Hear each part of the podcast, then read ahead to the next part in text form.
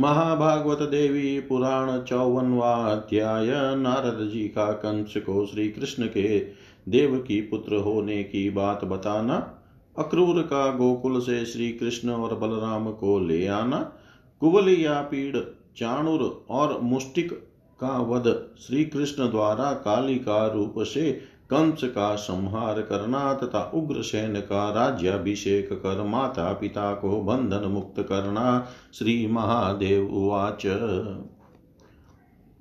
अतैकदा मुनिप्राया नारदो मथुरापुरं नभसा वादयन् वीणां गायन् हरिकथामृतम्। च प्राह कंसराजाय निर्जने मुनिशतं वेदयन् सकलमृतं सुगुप्तं दुष्टचेतसे। नारद उवाच शृणु गुह्यतमं राजन् वक्ष्ये तव हितं वच। योऽशो नन्दसुतः कृष्णो गोकुलेऽस्ति महाबल नवीननीरदश्यामो वनमाला विराजित स एव देवकी गर्भे शम्भुत्साष्टमे ध्रुवम्। रोहिणी गर्भसम्भूतो रामो भीमपराक्रम तौ न्यस्तो वसुदेवेन विवृधो नन्दवेश्मनि ताभ्यां ते निहतासुरास्त्रीणावतादयो बलात् कन्याया गगनं प्रायात् सा तु नन्दतनुद्भवा। आनीता वसुदेवेन त्वां प्रातर्युतिं युतुं ध्रुवं श्रीमहादेव उवाच, तेनेव मुक्तो दुर्दर्श क्रोधात् खड्गपुमा मुपाददै। सञ्चेतुकामो देवक्या सहितं वृष्टिनन्दनं ततस्तं वारयामाश स एव मुनिशतम्। उक्त्वा बहुविधं तस्मै राज्ञे कंसाय कोपिने ततः स्वाश्रममभ्यागात् स मुनिर्देवदर्शन। कंस प्रस्थापयामाशा क्रूरं निश्चित्य मन्त्रिभिः अक्रूरमाह गत्वा त्वं गोकुले नन्दवेश्मनि। वसुदेवसुतो राम, कृष्णो तत्र स्थितोऽक्षलात् समानय पुरिमेनां मथुरां मम शासनात् तत्र मुष्टिकचाणुर्प्रमुखैर्मलयो दिवि मलयुधेन तौ वीरो पातयिष्ये महाबलो इत्यागप्तो मुने तेन कंसेनातिदुरात्मना क्रूरो रथमारुह्य शीघ्रं गोकुलमाययो। ततो नन्दाश्रमं गत्वा रथाक्तक्षितिमुपेतय च प्रविशय ददृशे वीरो वासुदेवो सुदुर्जयो। अक्रूरस्तौ प्रणम्यात् दण्डवत् पतितो भुवि। उवाचागमने हेतुं यत् अक्रूर उवाच प्रेषितकंसराजेन दुष्टेनाहं समागत युवां मधुपुरीं नेतुं रामकृष्णो महाबलो। स तु सन्मन्त्रयामास् मन्त्रिभिः दुष्टचेष्टिभिः युवां मलेन युद्धेन मलैः सम्पादयिष्यति अहं तु प्रतिजानामि श्रुत्वा योगिमुखाम्बुजात् न युवां प्राकृतौ नूनं मनुजो भीमविक्रमौ कंसादिदुष्टभूभार निवृत्तये निजलीलया जातो मायामयो पृथ्व्यां प्रूपकृत्यात्मको परो नन्दस्य च यशोदायास्तत्र भाग्यातिरेकतः संस्थितौ चलमाश्रित्य भयं कंसादुरात्मन। तदेतयो सम्भवजन्मान्तर्कृतस्य च सम्पूर्णं फलमेवेह। तपस पूर्वमुत्तमम् इदानीं समुपागत्य मथुरामयदुशासनात् कंसादिदुष्टभूभारान्याय ज्ञापयेतान् महाबलान् महादेवुवाच इत्याकर्ण्यवचस्तस्य रामकृष्णो महाबलो गन्तुमिच्छु मधुपुरीं सर्वान् गोपान् समुच्युत यूयं विविधगव्यानि मधुराणि महात्मने दातुं राज्ञेष्वः प्रभाते गृहीत्वा सम्प्रयास्यत। आवाम तत्र गमिष्यावो, द्रष्टुं चीतिपतिं ध्रुवं तयोरिति वचः श्रुत्वा गोपाश्चकितमानसा तथा चक्रुर्मुनिश्रेष्ठ सर्व एव महामते ततः प्रभाते आरुह्य रथं त चित्रमुत्तमम् अक्रूरेण सहोद्योगं चक्रतुर्मथुरागमे ततस्तुरुरुदु सर्वा कृष्णं वीक्ष्य व्रजाङ्गना तासमाश्वास्य पूर्णं स चालयन् रथमभ्यगातनुजग्मुर्मुनिश्रेष्ठ नन्दाध्या गोपवृन्दका। प्रगृहदधिदुग्धादिगव्यानि यदुनन्दनो अक्रूरस्तु समादाय रामकृष्णो महाबलो। जगाम मधुपुर्यां वै नन्दगोपमुखेर्वृत आयातो रामकृष्णो स श्रुत्वा कंसोऽतिमूढधि हस्तिनं स्थापयामास द्वारि भीमपराक्रमम् रामकृष्णवधार्थाय दुष्टं कुवलयं मुने, तं करे समुपादाय कृष्णसम्पात्य भूतले द्विधा चक्रे शिरस्तस्य कर्घातेन लीलया।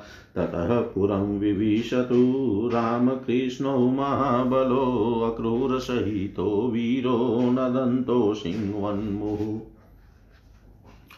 अनुजग्मुर्भयत्रस्ता नन्दाध्याव्रजवासिन उपायनानि गव्यानि गृहीत्वा मुनिशतं ते तु गत्वा द्रुतं यत्र कंस आस्ते नराधिप उपायनानि प्रदद्युस्तस्मै नत्वा दुरात्मने मलक्षेत्रे स्थितो राम कृष्णो भीमपराक्रमो मला सम्बोधयामाशुर्मुष्टिकाद्या महाबला तत्र सम्पातयामास मुष्टिघातेन मुष्टिकं रोहिणीतनयो रामो महाबलपराक्रम।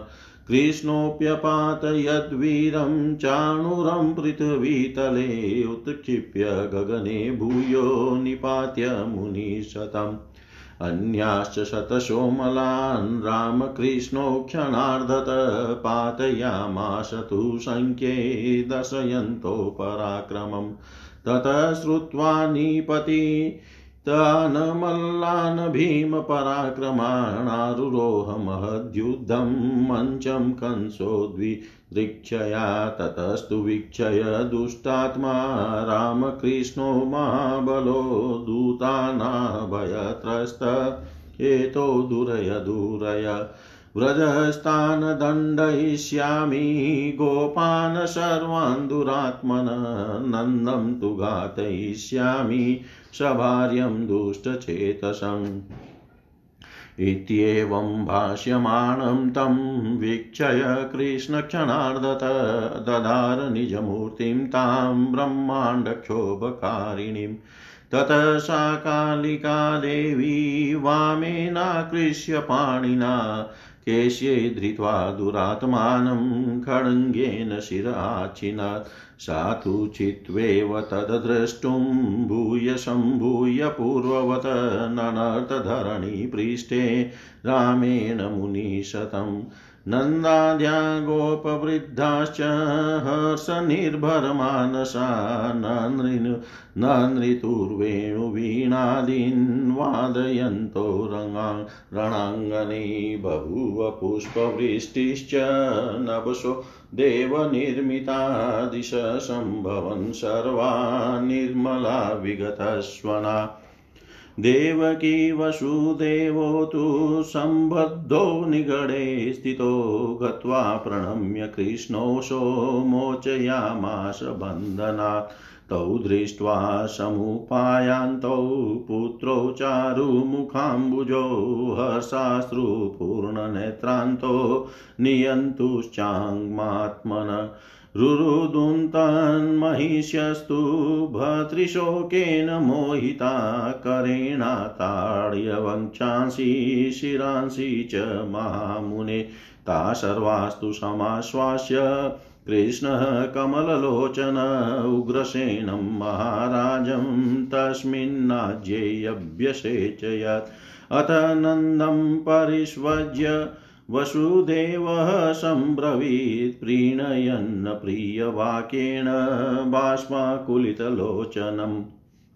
वसुदेव उवाच सखे तवालये त्वयितो पुत्रो मे संस्थितो पितेव त्वं च धर्मज्ञ कृतवान् परिपालनं। यशोदापि भवतपत्नी मतपुत्रो सुतवत्सदा पालयामाश धर्मज्ञा तद्युवामसुतर्योर्मम पीतरो मम बन्धुश्च भवानपि दयापर इमाविदानीं संस्थाप्य मद्वेश्मनि कुमारको व्रजं व्रज व्रजपते सहितो व्रजवासिभिः। नात्र त्वया शोचनीयं, ममेव प्रियकारणात् वक्तव्यं च यशोदायै।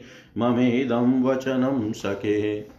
श्रीमहादेववाच इत्युक्तो वसुदेवेन नन्दशास्त्रुविलोचन। निःश्वसन्ददृशै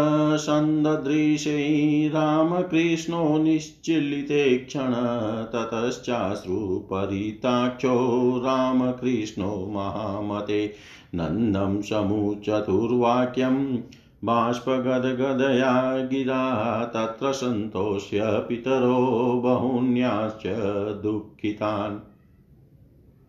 त्वामप्यभ्येत्य पितरं रक्ष्यावो मातरं तथा इति ताभ्यां निगदितं श्रुत्वानन्दोऽतिदुःखित रुदन् स्वपुरमभ्यायात सहितो व्रजवासिभिः तस्मिन् समागते सर्वा रुरुदुर्गोपयोषित अदृष्ट्वा रामकृष्णौ तौ सुचारुमुखपङ्कजो तासां शोकापनोदाय कृष्णस्तु मुनिशतम्।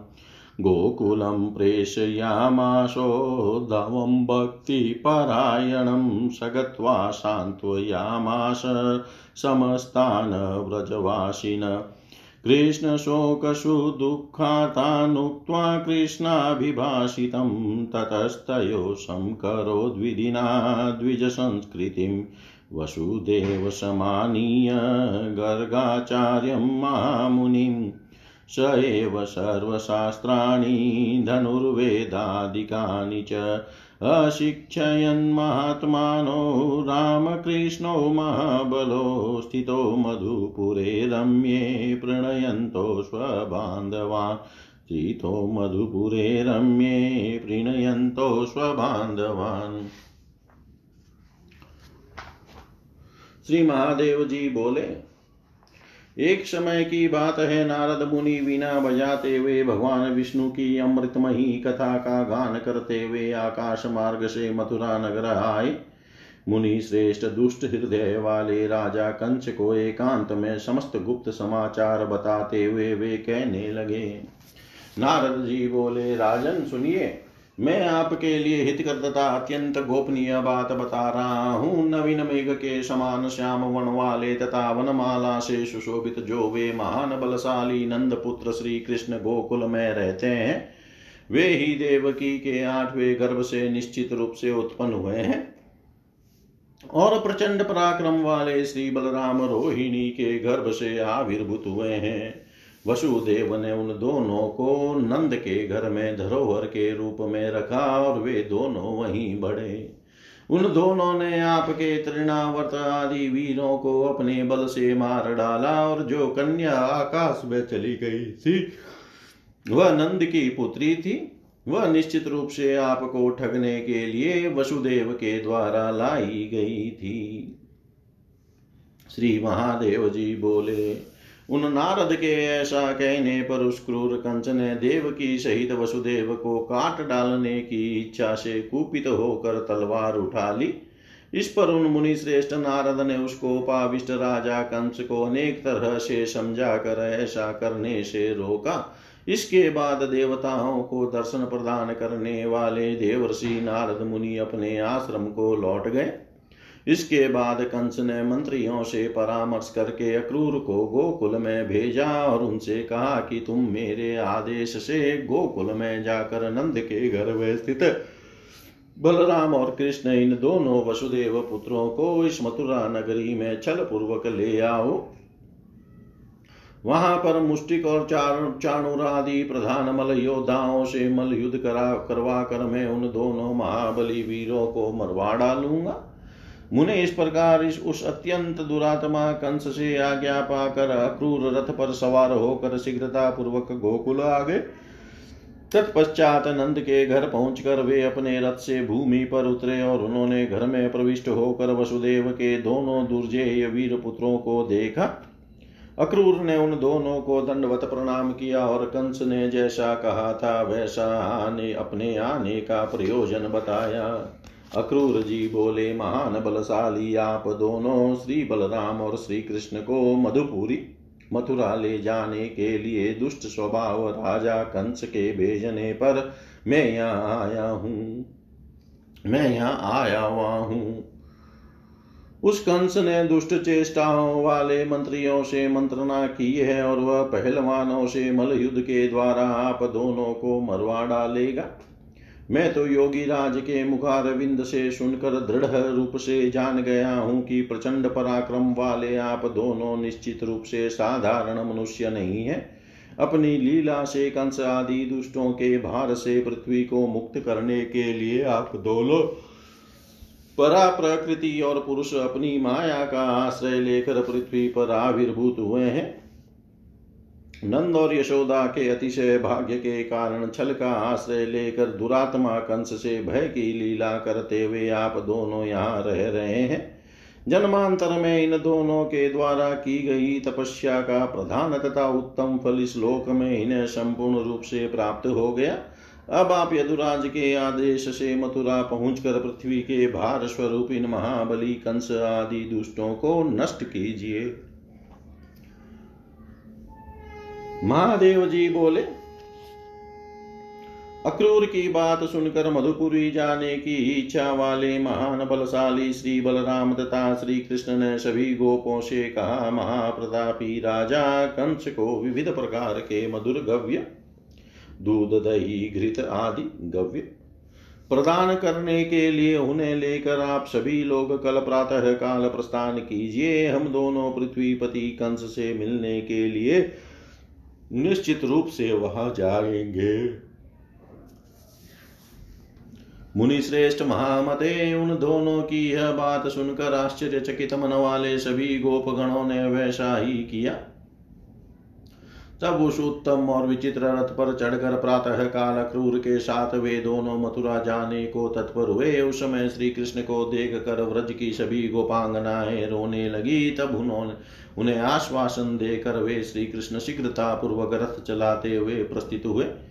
मुनि श्रेष्ठ नंद आदि गोप वृंद भी दधि दुग्ध आदि गव्य पदार्थ लेकर यदुनंदन श्री बलराम तथा श्री कृष्ण के पीछे पीछे चल दिए। महाबली श्री बलराम और श्री कृष्ण को साथ में लेकर नंद आदि प्रमुख गोपों से घिरे हुए अक्रूर मधुपुरी पहुँचे। मुने श्री बलराम और श्री कृष्ण को आया हुआ सुनकर अत्यंत मूर्ख बुद्धि उस कंस ने श्री बलराम और श्री कृष्ण के वध के लिए दरवाजे पर कोल या पीड़ नामक भीषण पराक्रम वाले एक दुष्ट हाथी को नियुक्त कर दिया। श्री कृष्ण ने अनायास ही उस हाथी की सूंड को पकड़कर उसे पृथ्वी पर, पृथ्वी तल पर गिरा दिया और फिर हाथ के प्रहार से उसके मस्तक के दो टुकड़े कर दिए। तदनंतर महाबली तथा पराक्रमी श्री बलराम और श्री कृष्ण अक्रूर के साथ सिंह को, सिंह की भांति धाड़ते हुए पूर्व में प्रविष्ट हुए। मुनि श्रेष्ठ भय से त्रस्त, नंद आदि, व्रजवासी भी दधि दुग्ध आदि उपहार स्वरूप गव्य सामग्री लिए हुए उनके पीछे पीछे चले। जहाँ पर राजा कंस विराजमान था, वहाँ पर शीघ्र जाकर उन व्रजवासियों ने उस दुरात्मा कंस को नमस्कार करके भेंट सामग्री प्रदान की। इसके बाद मुष्टिक आदि महान बलशाली पहलवानों ने अखाड़े में खड़े प्रचंड पराक्रम वाले श्री बलराम और श्री कृष्ण को ललकारा। महान बल तथा पराक्रम वाले रोहिणी पुत्र श्री बलराम ने अपनी मुष्टिका के प्रहार से मुष्टिक को धराशायी कर दिया। मुनि श्रेष्ठ श्री कृष्ण ने भी चाणुर को आकाश में ऊपर उठाकर और पृथ्वी तल पर पटक कर मार डाला। इसी प्रकार युद्ध में अपने पराक्रम का प्रदर्शन करते हुए श्री बलराम और श्री कृष्ण ने और भी अन्य सैकड़ों पहलवानों को आधे क्षण में ही धराशाही कर दिया। तदनंतर भीषण पराक्रम वाले अपने पहलवानों के धराशाही होने का समाचार सुनकर महान युद्ध देखने की इच्छा से वह कंस मंच के ऊपर चढ़ गया। महाबली श्री बलराम और श्री कृष्ण को देख कर भयाकुल दुष्टात्मा कंस ने दूतों से कहा कि इन दोनों को यहाँ से शीघ्र दूर हटाओ दूर हटाओ। मैं व्रज में रहने वाले सभी दुरात्मा गवालों को दंडित करूँगा और दुष्ट चेष्टा वाले नंद को तो मैं उनकी पत्नी सहित मरवा डालूँगा।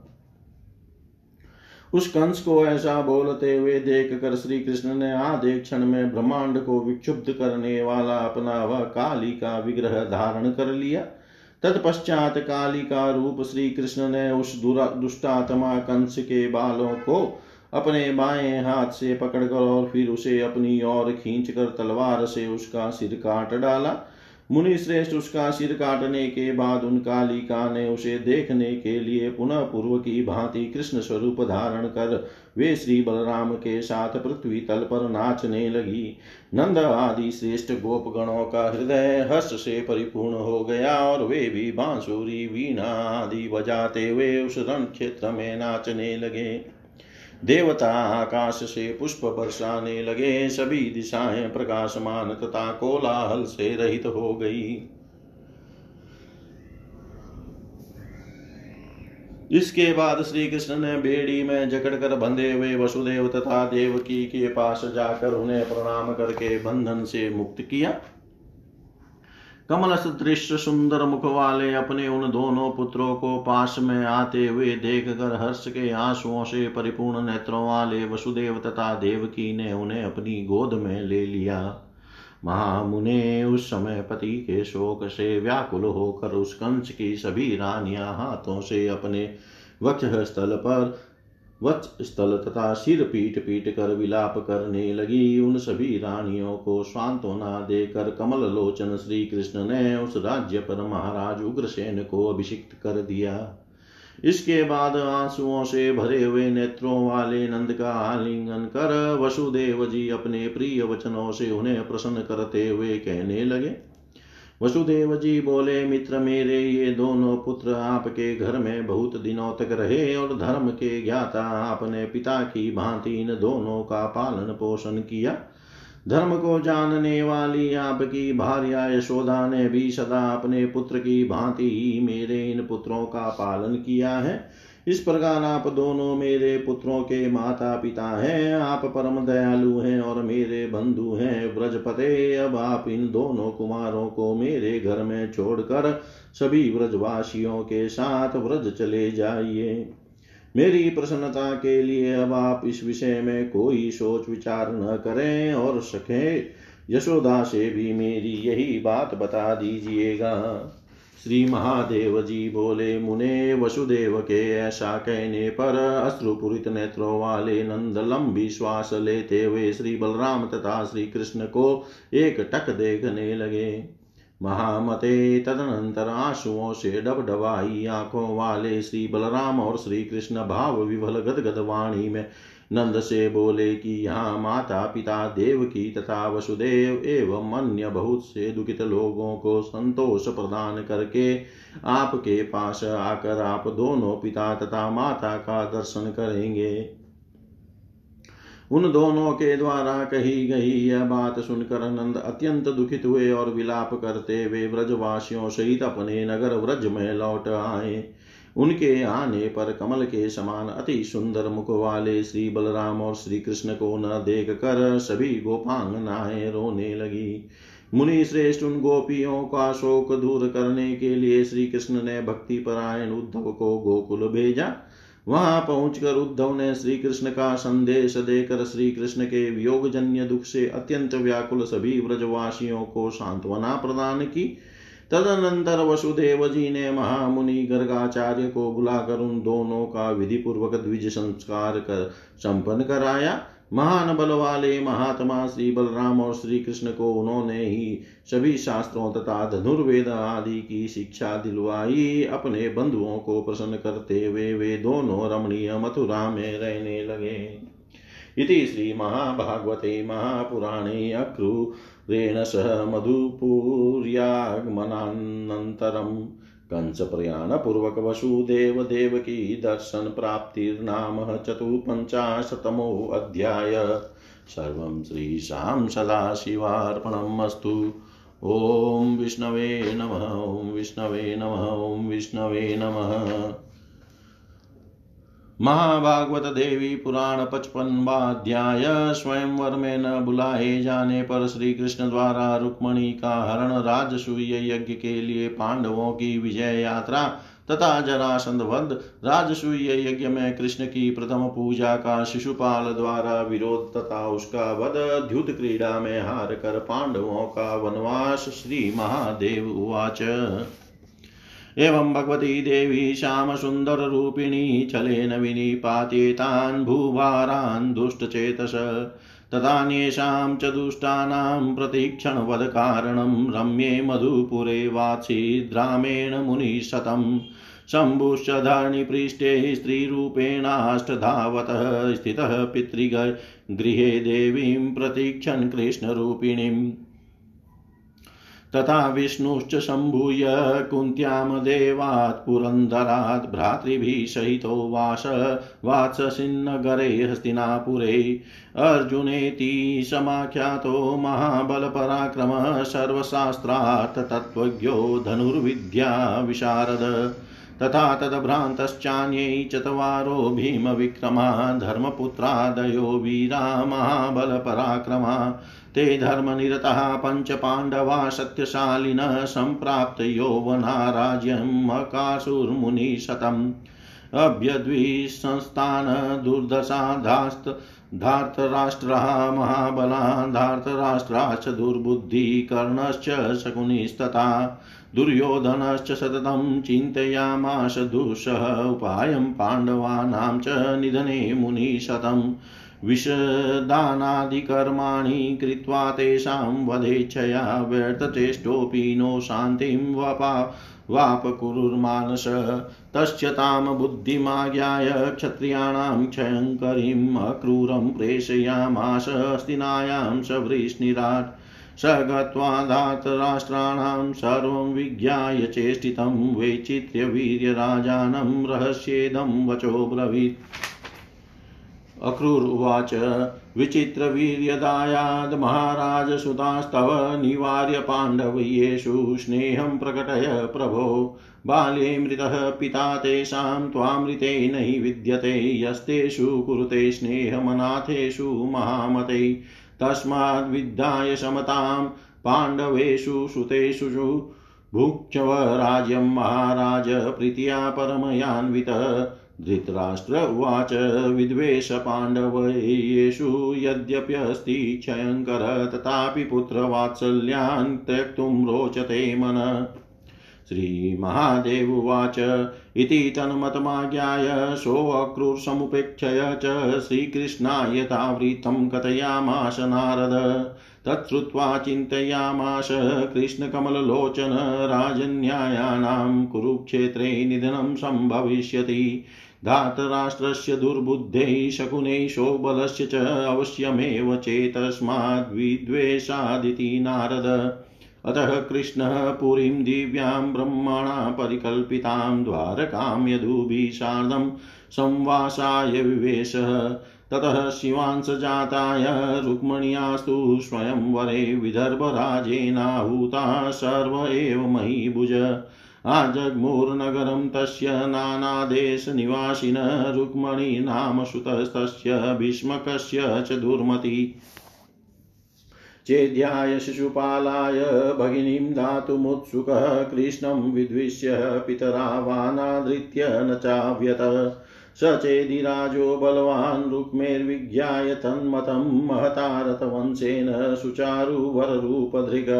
आजगाम मुनिश्रेष्ठ विदर्भाधिपते पुरं ततो नारदवक्त्रेण रुक्मणी युद्ध्वा अमङ्गलम् विदर्भराजनगरे नानोत्सवसमाकुले भेरिमृदङ्गपनवानकदुन्दुभिनिष्वनै श्रुत्वा स्वन्दन्मारुह्य कृष्णोऽपि प्रस्थितो भव। ततस्तत्र समागत्य नवशिष्यन्दनोपरि जहास कृष्णास्तन्ना तान् दृष्ट्वा वरवेशधरात्रिपान् ततः कमलपत्राक्षीं क्वणः चलितनुपुराम् दुर्गामर्चयितुं नियमानां नारीभिरादराध्यायन्तीं कृष्णमेकान्ते हंसि गतिविनिन्दिताम् काङ्क्षन्तीं वासुदेवस्यागमनं रुक्मणीं तदा जार कृष्णो आयेति पोरा सर्वे विचुक्रुषु अभ्यदावस्तु संक्रुधा राजानो व्यतितान्तरा कृष्णसमुद्यतवरायुद्धधरणिस्तान् विच्छिन्न सर्ववर्कार्मुखवाहनाश्च लज्जाबलानतमुखान्, शिशुपालमुख्यान् कृत्वा जगामभवनं त्रिदिवेन तुल्यम् तथांस सम्भवा शम्भौ सप्तकन्याश्च नारद जाम्बवत्यादिकः कृष्णो, भार्यात्वेन समाग्रहीत्।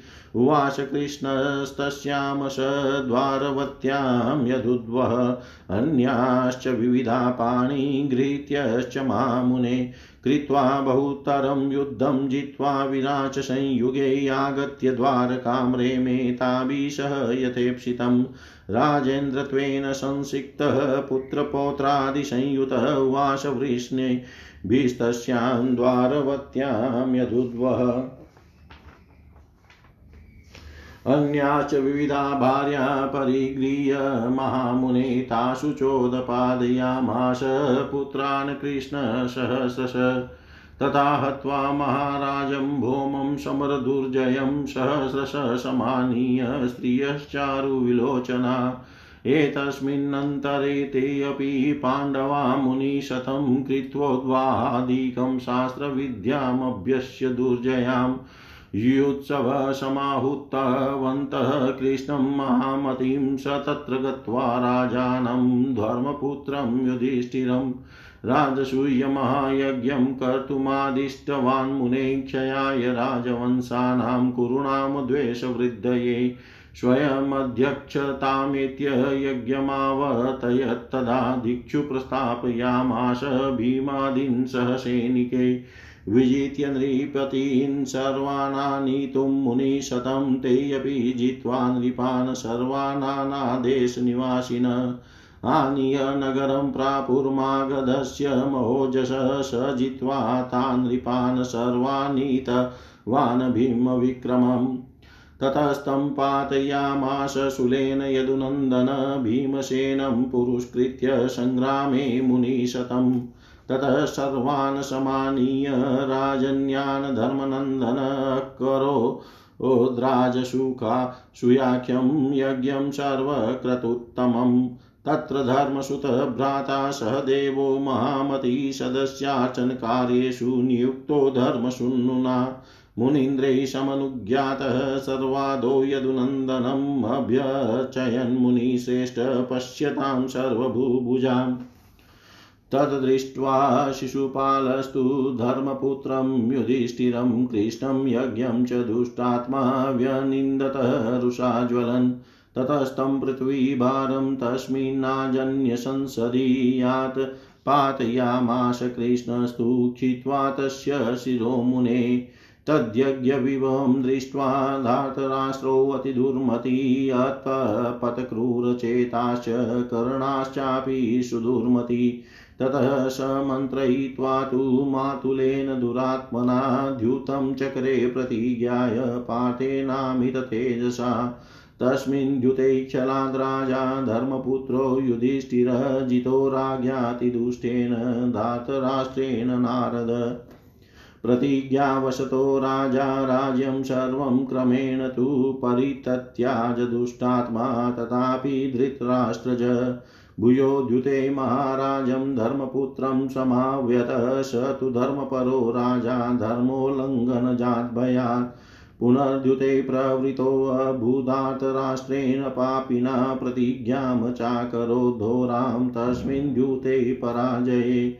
द्वादशाब्दं वने वासं ज्ञातवसतिं, तथा एकाब्दं तत्र च द्यूते धर्मराज पराजित। ततो द्यूते भगवतीं द्रौपदीं परिजित्य च दुर्योधनसभामध्ये तस्याचक्रे वामनाम्। तस्य तद्दारुणं कर्म दृष्ट्वा भीष्मादयो मुने मेनिरे क्षत्रियाणां तं कण्टकं क्षयगारकम् निवार्य द्रौपदीं देवीं पाण्डवेभ्यः समर्पय च धातराष्ट्रं दुरात्मानं जगरुस्ते यतः व्रता। ततस्तु पाण्डवा सर्वे राज्यभ्रष्टा महामुने सामाते स्वजनैरन्यैः समस्तैः परिवारिता। प्रजग्मुर्वनवासाय प्रतिज्ञां निस्थितिसव कृष्णस्तु पृथिवीभारनिवृत्त्यै कारणं महत्। एतदेवेति निश्चित्य द्वारवत्यामुपागमत। एतदेवेति निश्चित्य द्वारवत्यामुपागमत्। श्री महादेव जी बोले, इस प्रकार श्याम सुंदर श्री कृष्ण रूप से देवी भगवती ने पृथ्वी के भार स्वरूप दुष्ट चित वाले राक्षसों को लीला पूर्वक मार डाला। तथा मुनि श्रेष्ठ अन्य दुष्टों के वध के कारण की प्रतीक्षा करते हुए रम्य मधुपुर में श्री बलराम के साथ रहने लगी। भगवान शिव भी स्त्री रूप से आठ विग्रहों में होकर श्री कृष्ण स्वरूपिणी भगवती की प्रतीक्षा करते हुए पृथ्वी तल पर अपने पिता के घर में स्थित थे। इसी प्रकार विष्णु भगवान देवराज इंद्र द्वारा कुंती के गर्भ से उत्पन्न होकर अपने भाइयों के साथ अस्तिनापुर नगर में रहते थे। महान बल और पराक्रम से युक्त अर्जुन नाम से प्रसिद्ध वे सभी शास्त्रों के अर्थ तथा तत्व के ज्ञाता एवं धनुर्विद्या के पूर्ण पंडित थे। उसी तरह से धर्मपुत्र युधिष्ठिर आदि, उनके जो अन्य चारों भाई थे, वे सभी महाबली, पराक्रमी, परमवीर तथा महान शौर्य से संपन्न थे। मुनि श्रेष्ठ युवावस्था आने पर सत्यनिष्ठ और धर्मात्मा वे पाँचों पांडव राज्य करने लगे। धृतराष्ट्र पुत्र मूड बुद्धि दुर्योधन तथा कर्ण शकुनी एवं धृतराष्ट्र के महाबली और दुर्दुष्पुत्र उन पांडवों से बहुत द्वेष रखते थे। मुनि श्रेष्ठ कष्ट कठोर हृदय दुर्योधन पांडवों की मृत्यु का उपाय निरंतर सोचा करता था। उन पांडवों के वध की इच्छा से विषदान आदि दुष्कर्म करके भी विफल प्रयासों वाला क्रूर क्रूर हृदय दुर्योधन शांत नहीं हुआ। क्षत्रियों का नाश करने वाली उसकी उस दुर्बुद्धि को जानकर वृष्णिराज ने अक्रूर को हस्तिनापुर भेजा। वहाँ पहुंचकर धृतराष्ट्र के पुत्रों के सभी क्रियाकलाप जानकर उन अक्रूर ने एकांत में विचित्र वीर्य के पुत्र महाराज धृतराष्ट्र से यह गुप्त बात कही। अक्रूर जी बोले, विचित्र वीर्य पुत्र महाराज, प्रभो, अपने पुत्रों को रोक कर आप पांडवों पर स्नेह प्रकट कीजिए। महामते बाल्यकाल में ही उनके पिता मर गए। अतः बाप को छोड़कर उनका कोई नहीं रहा, जो उन नाथ पांडवों से स्नेह करे। अतः महाराज पांडवों तथा अपने पुत्रों में समानता का भाव रखते हुए परम प्रीति से युक्त होकर आप राज्य का भोग कीजिए। धृतराष्ट्र बोले, यद्यपि पांडवों के साथ विद्वेष भाव रखना विनाशकारी है, फिर भी पुत्र स्नेह के कारण उस विषमता का त्याग करना मेरे मन को अच्छा नहीं लगता। श्री महादेव जी बोले, नारद, इस प्रकार धृतराष्ट्र के विचारों से अवगत होकर तथा उसकी उपेक्षा करके अक्रूर जी ने जो कुछ बातें हुई थी, उन्हें श्री कृष्ण से कह दिया। नारद, उसे सुनकर कमल नयन श्री कृष्ण सोचने लगे कि धृत राष्ट्र के नीच बुद्धि पुत्र दुर्योधन तथा सुबल पुत्र शकुनी के इस विद्वेश के कारण निश्चित रूप से कुरुक्षेत्र में बहुत से क्षत्रियों का संहार होगा। इसके बाद श्री कृष्ण ने ब्रह्मा जी के द्वारा बनाई गई दिव्य द्वारकापुरी में निवास हेतु सभी यादवों के साथ प्रवेश किया। तत्पश्चात भगवान शिव के अंश से उत्पन्न रुक्मणी के स्वयंवर में विदर्भ राज भीष्मक के द्वारा आमंत्रित किए गए अनेक देशों के निवासी सभी राजा उनके नगर में आए। उस भीष्म का रुक्मी नामक दुर्बुद्धि पुत्र अपनी बहन को चेदी राज शिशुपाल को सौंपने के लिए उत्सुक था अतः कृष्ण के प्रति विद्वेश भावना के कारण अपने माता पिता की अवहेलना करके उसने कृष्ण को स्वयं वर में नहीं बुलाया। मुनि श्रेष्ठ वह बलवान चेदी राज शिशुपाल रुक्मी का वैसा विचार जानकर उत्तम तथा आकर्षक सुंदर वर का रूप धारण करके महान रथ समुदाय के साथ विदर्भ देश के अधिपति भीष्मक के पूर्व में आया। तदनंतर भेरी मृदंगों, नगाड़ों तथा दुन्दुम्बियों के ध्वनि से व्याप्त एवं नाना विदुत्सवों से सुशोभित विदर्भ राज नगर में रुक्मणी का शुभ विवाह नारद के मुख से सुनकर कृष्ण भी रथ पर सवार होकर वहाँ के लिए चल पड़े। तत्पश्चात वहाँ आकर आकाश में स्थित रथ से वर का वेश धारण किए हुए उन राजाओं को देख कर श्री कृष्ण ने अट्टहास किया। तदनंतर कमल के समान नेत्रों वाली हिलते हुए ध्वनित नूपुरों से सुशोभित हंसनी की चाल को लज्जित कर देने वाली दुर्गा पूजन के लिए सखियों के द्वारा आदर पूर्वक लाई जाती हुई एकांत में श्री कृष्ण का ध्यान करती हुई तथा श्री कृष्ण के आगमन की आकांक्षा आकांक्षा करती हुई रुक्मणी का कृष्ण ने हरण कर लिया। इस पर उस पुर के सभी निवासी आह का कर चिल्लाने लगे और व्यथित हृदय वाले सभी राजागण अत्यंत क्रुद्ध होकर उन पर आक्रमण करने के लिए पीछे पीछे दौड़े। भगवान श्री कृष्ण युद्ध के लिए तत्पर होकर उत्तम आयुध धारण करने वाले उन शिशुपाल आदि प्रमुख वीरों के समस्त श्रेष्ठ धनुष तथा वाहनों को विचिन्न कर उन्हें लज्जावन लज्जावनमत लज्जावनत मुख करके स्वर्ग सदृश अपने भवन में चले गए।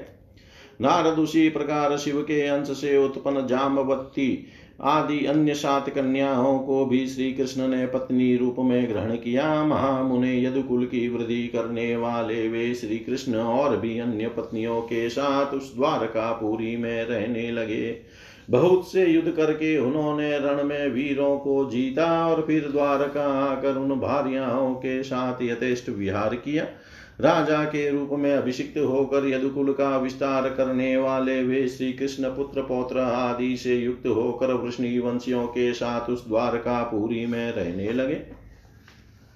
महामुने श्री कृष्ण ने और भी कई भारियाओं के साथ विवाह करके उनसे हज़ारों पुत्र प्राप्त किए और युद्ध में कठिनाई से जीते जाने वाले महाराज भोमासुर को मार कर वे सुंदर नेत्रों वाली हज़ारों स्त्रियों को ले आए।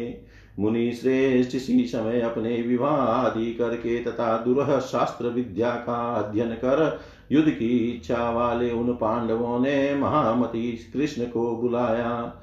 मुने वहाँ जाकर उन श्री कृष्ण ने धर्मपुत्र राजा युधिष्ठिर को राजसूय महायज्ञ करने का आदेश दिया, जो विविध राजवंशों के क्षय तथा कुरुओं की द्वेष वृद्धि में हेतु बना।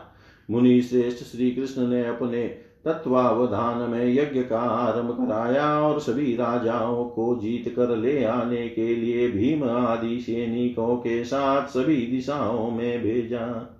उन लोगों ने भी अनेक देशों के निवासी समस्त राजाओं पर विजय प्राप्त की और उन्हें लाकर पुनः वे सभी महान, ओजस्वी मगध नरेश जरासंध के नगर में आए। प्रचंड पराक्रम वाले उस जरासंध ने सभी राजाओं को जीत कर उन्हें अपने यहाँ ले आकर कैद कर रखा था। मुनि श्रेष्ठ तत्पश्चात यदुनंदन श्री कृष्ण ने संग्राम में भीमसेन को आगे करके उस जरासंध को शूल से मार गिराया।